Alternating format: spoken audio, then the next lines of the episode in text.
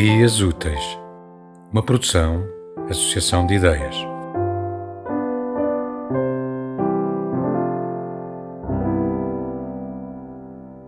Não era comum aventurar-se até ao outro lado do canal, apesar de não ficar muito longe do condomínio Xénia. Simplesmente não tinha motivos para ir lá. Tudo o que tinha para fazer, fazia-o do seu lado da cidade. Era outro distrito, mas não era só a divisão geográfica que se impunha. Era a chata domesticação de mais um espaço da urbe.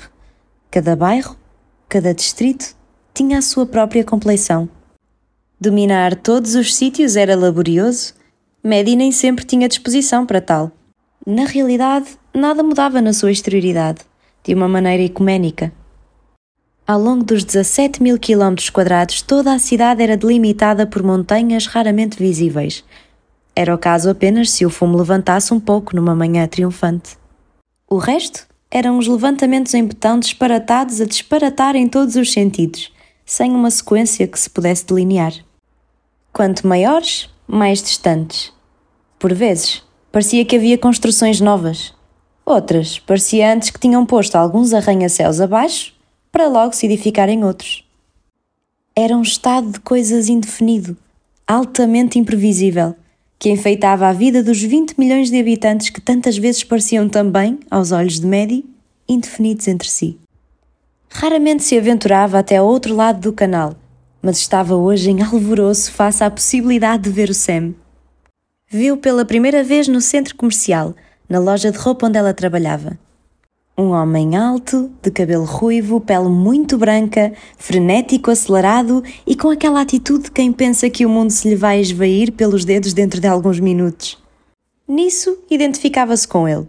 Também ela era um alvoroço feito gente, pronta para qualquer coisa que não fosse vender roupa naquele shopping. O rapaz ruivo já tinha passado algumas vezes pela loja dela, mas nunca tinha parado. Certo dia, deteve-se e Maddie virou a demonstrar mais interesse na loja. Olhou-a fixamente por uma fração de segundos. Depois aproximou-se de uma t-shirt que vertiginosamente puxou até o nariz.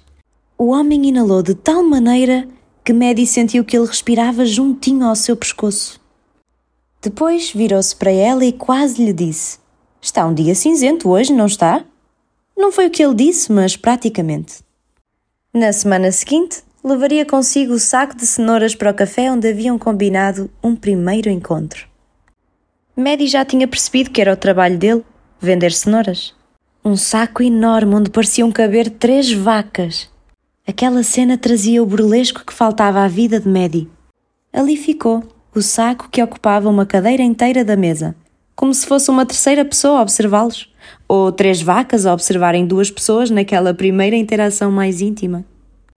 As cenouras tinham, contudo, um aspecto delicioso. E qual a gênese de tal iguaria?